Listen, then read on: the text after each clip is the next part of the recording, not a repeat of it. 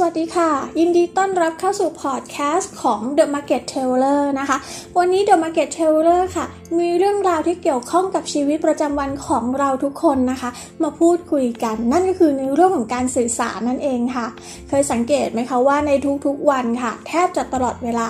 เราล้วนมีการสื่อสารกับคนอื่นอยู่ตลอด ไม่ว่าจะเป็นการพูด การฟังการอ่านหรือว่าการเขียนนะคะ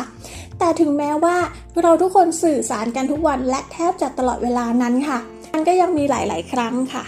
ที่การสื่อสารนั้นมีปัญหา นั่นหมายความว่าเราสื่อสารออกไปแล้ว คนฟังไม่รู้ว่าเราต้องการให้เขาทำอะไร หรือบางครั้งเราได้รับสารเราได้ฟังจากคนอื่นแล้วเราก็ไม่รู้ว่าเขากำลังจะบอกให้เราทำอะไร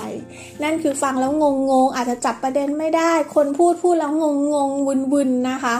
วันนี้ค่ะ ถ้าหากว่าคุณเป็นคนหนึ่งที่กำลัง ประสบหรือเจอกับเหตุการณ์ที่ว่าพูดอะไรออกไปแล้วเนี่ยไม่ค่อยจะมีคนเข้าใจคุณเลยว่าคุณกำลังพูดกำลังบอกอะไรนะคะ เรื่องเหล่านี้ค่ะ อาจจะเป็นเรื่องขำๆอาจจะเป็นเรื่องตลกร้ายที่เรานั่งขำกันในวันวันหนึ่งค่ะ เพราะว่าในชีวิตประจำวันธรรมดาแล้วเนี่ยเราพูดซ้ำได้ เราสื่อสารใหม่ได้ แต่ลองคิดดูค่ะว่าถ้ามันเกิดขึ้นในเรื่องของงานล่ะคะ ไม่ว่าจะเป็นเกิดขึ้นกับหัวหน้างาน คนที่คุณทำงานด้วยเพื่อนร่วมงานหรือน้องๆทีมงานของคุณเอง เกิดการเข้าใจผิดในการสื่อสารขึ้นมา เกิดการทำงานหรือลงมือทำที่ไม่ตรงกับเป้าหมาย หรือไม่ตรงกับสิ่งที่คุณกำลังสื่อออกไป แน่นอนค่ะว่าคาราวนี้ล่ะ อาจจะตลกกันไม่ออกก็ได้นะคะ เพราะฉะนั้นค่ะ วันนี้ The Market Teller มี 5 วิธีการสื่อสารง่ายๆ ที่คุณสามารถเอาไปใช้ได้ได้ผลจริงกับทุกๆคนด้วยนะคะ มาฝากกัน มาดูกันเลยค่ะ ว่า 5 วิธีที่ว่าง่ายนั้นนะคะ มันมีอะไรบ้างนะ วิธีแรกค่ะ นั่นก็คือการบอกให้เขารู้ค่ะว่า เรากำลังสนใจในสิ่งที่เขากำลังสื่อสารกับเราอยู่ ลองคิดดูค่ะว่า ถ้าหากว่าคุณกำลังคุยกับใครสักคนหนึ่งอยู่ค่ะแล้วสิ่งที่เขาทำกับคุณคือ เดี๋ยวมองหน้าคุณบ้าง เดี๋ยวมองไปข้างหลังคุณบ้าง มองคนนู้นบ้าง มองคนนี้บ้าง คุณจะรู้สึกยังไงคะ แน่นอนว่าเราทุกคนต่างจะต้องรู้สึกว่าคนคนนี้เขาไม่สนใจฟังในสิ่งที่เรากำลังพูดเลย เขาสนใจอย่างอื่นที่ไม่ใช่เรามากกว่า เหมือนกันเลยค่ะ ถ้าหากเราไปฟังใครสักคนเขาพูด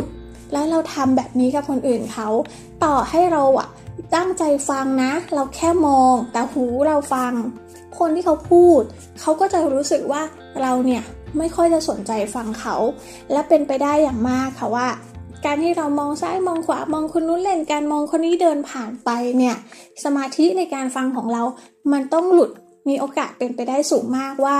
เราจะไม่ได้รับข้อความหรือลืมฟังในบางประเด็นนะคะ เพราะฉะนั้น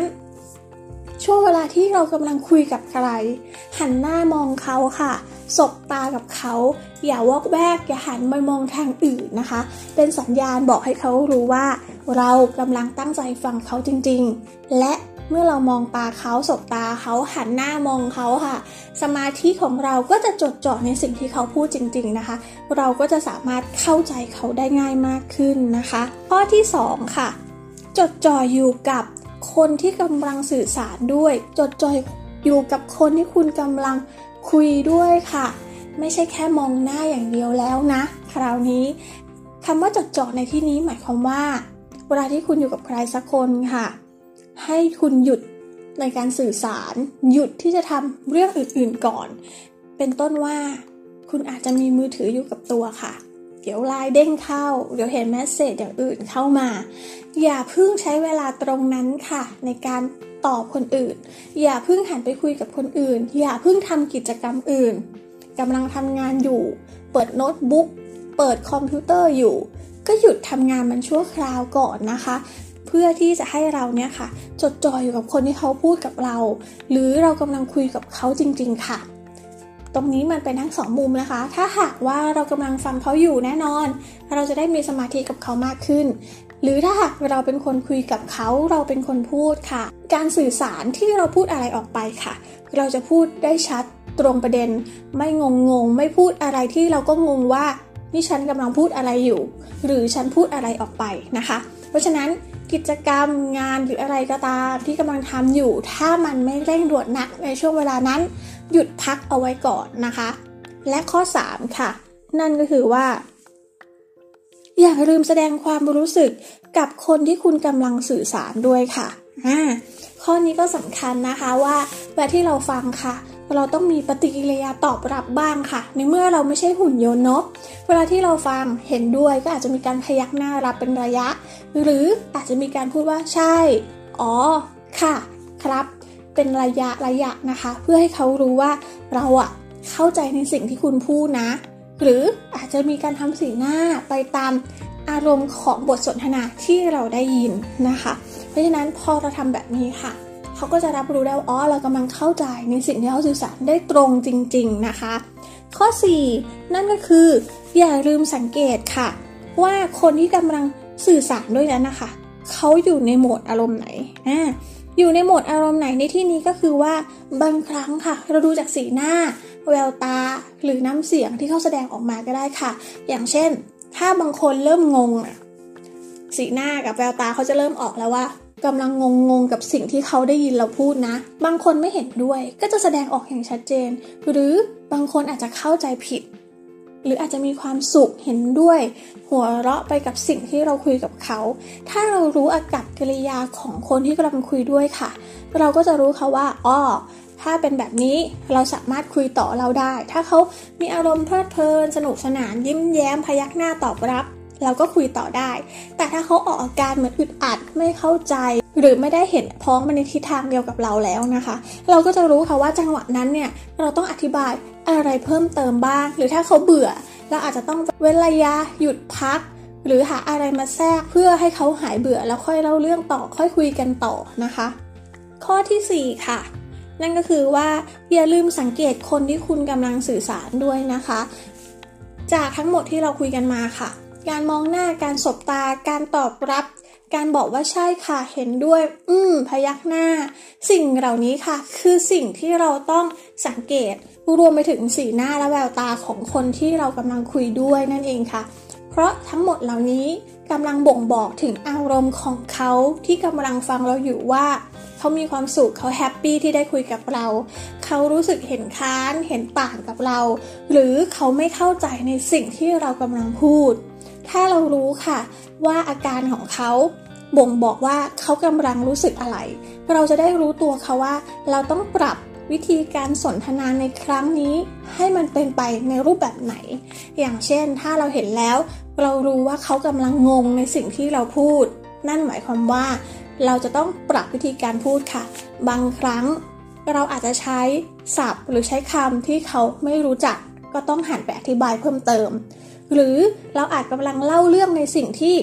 เขารู้สึกว่ามันยาก เราก็ต้องเริ่มเล่าให้มันช้าลง อธิบายให้มันมากขึ้นนะคะ สิ่งเหล่านี้คือสิ่งที่คุณจะต้องสังเกต เพราะมันจะทำให้การสื่อสารของคุณนั้นราบรื่น และเข้าใจตรงกันได้ง่ายมากขึ้นนะคะ มาถึงข้อสุดท้ายค่ะ คือข้อที่ 5 ค่ะ นั่นก็คือ การทบทวนเรื่องที่คุณได้สื่อสารหรือเรื่องที่คุณได้พูดออกไปค่ะ ก่อนที่จะจบบทสนทนาค่ะ ลองดูค่ะว่า คุณจะสามารถทบทวนเรื่องราวทั้งหมดที่ได้คุยกันได้ยังไงบ้างนะคะ ในบางครั้งผู้พูดอาจจะเป็นคนสรุปให้ แต่ถ้าจะให้ดีค่ะ ลองหาวิธี ให้คนฟัง คนที่เขาต้องไปทำต่อให้คุณ เขาเป็นคนสรุปให้ นั่นหมายความว่า สิ่งที่คุณสื่อสารออกไป อาจจะเป็นในเรื่องของการร้องขอให้ใครบางคนทำอะไรให้คุณ หรือเป็นการมอบหมายงาน ให้ทีมงานทำงานบางอย่างให้คุณ หรืออาจจะเป็นการขอความช่วยเหลือให้เพื่อนร่วมงานค่ะ ช่วยทำอะไรบางอย่างให้คุณค่ะ เพราะฉะนั้นต้องดูในบริบทค่ะว่า เราจะเป็นผู้สรุปเอง หรือผู้ฟังเป็นผู้สรุปให้นะคะ โดยการสรุปทั้งหมดนี้ค่ะ เพื่อเป็นการทบทวนว่า ที่เรานั่งคุยกันมาทั้งหมดได้พักหนึ่งแล้วเนี่ย ประเด็นอยู่ตรงไหนต้องทำอะไรต่อ มีครบถ้วนทุกประเด็นไหมขาดตกบกพร่อง หรือเกิดการเข้าใจผิดในบางประเด็นหรือเปล่านะคะถ้าหากว่ามีการขาดตกบกพร่องก็จะได้เติมประเด็นให้ครบ ถ้าหากมีการเข้าใจผิด ก็จะได้ แก้ไขให้เกิดการเข้าใจที่ถูกต้องเกิดขึ้นนะคะ 5 วิธีที่จะใช้ในเรื่องของการสื่อสารให้ได้ใจกับทุกคนเนี่ยเป็น 5 วิธีที่ไม่ยากเลยใช่ไหมคะ แต่ยังไงก็ตามค่ะ การสื่อสารที่ดีที่จะทำให้คนอื่นเข้าใจเรานั้นนะคะมันเกิดขึ้นจากหลาย ๆ องค์ประกอบด้วยกันนะคะ นี่เป็นเพียง 5 วิธีง่าย ๆ ที่คุณสามารถเอาไปปรับ ในการพูดคุยกับคนอื่น ให้ได้ผลลัพธ์ที่ดีมากขึ้นนะคะ เอาไว้ค่ะเดี๋ยวรอบหน้า The Market Teller ค่ะ เราจะมาเล่ากันต่อค่ะว่า ถ้าคุณเป็นคนที่บอกว่าคุยไม่รู้เรื่องจะทำยังไง ให้คุยกับคนอื่นได้รู้เรื่องมากขึ้นค่ะ